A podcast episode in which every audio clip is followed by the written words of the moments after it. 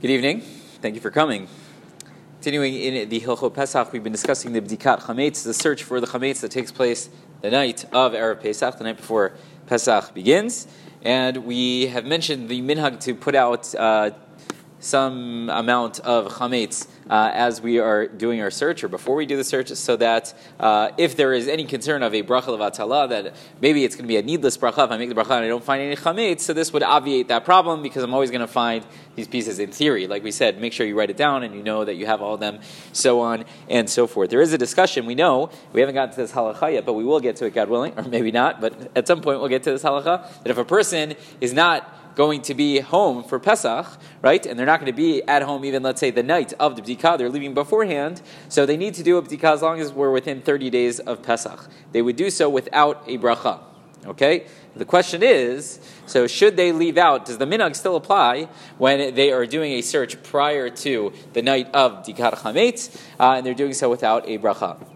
So the uh, Shitmin Yitzchak, he points out, well, look, if the whole reason why the minhag started was to obviate the concern of a bracha levatala, well, you're not making a bracha the night, uh, if you're doing the search uh, before the night of the 14th. And therefore, there's no need for you to put out the 10 pieces of chametz, or however many pieces you put out at whatever measurement. There's no need for you to go ahead and to do so because uh, you've, you don't have, you're not going to run into any problem. You could do the search without the bracha eh, not, not going to be a problem. So therefore, he suggests that minhag is not necessary. It doesn't mean you can't do it, just you wouldn't have to do it. However, there are others like the Yeshut Kinyan Torah that suggests no, you dafka should put out the 10 pieces of bread even when you're doing the search earlier. Why? So he suggests that we want to make sure, and we see this uh, model in other mitzvot as well, we always want to make, make it clearer to in theory, other people, but really to yourself, why you are engaging in a certain activity, right? So uh, the Rambam suggests, let's say, for example, right, uh, if uh, a person uh, did no malacha during the week, right? They were never engaged in any uh,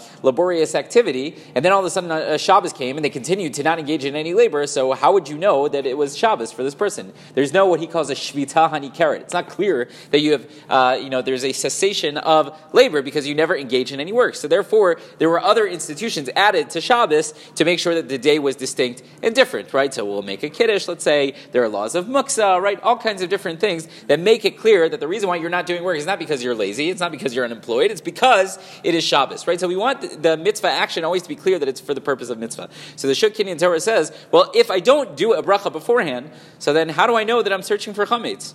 Maybe I'm just uh, doing spring cleaning. Maybe I lost a contact lens and I'm trying to find that. It's not clear, it's not abundantly clear, even though I know in the back of my mind, right, that I'm doing this to fulfill my mitzvah or whatever uh, the requirement is uh, of bdikat chametz, but it's not very clear. Uh, it's not nikeret it's not clear from the outside uh, why I'm doing this search. So he says, you dafka should put out the 10 pieces of chametz or however many pieces at whatever measurement so that it's clear that you're specifically doing a search for uh, chametz. That's what he suggests. At the end of the day, I think people uh, always put out the the pieces of chametz because the minhag is the minhag. The standard is the standard, and that's just what people do. And they don't say, well, the whole reason was because of the bracha levatel. Right? I think everyone does it, but again, you have different opinions. If you don't want to do it, seems like you have on whom to rely. If you have been doing it, and I, I will tell you, I've gone away the last number of uh, uh, Pesachs, Pesachim, however you want to say, Passovers, right? And what's that?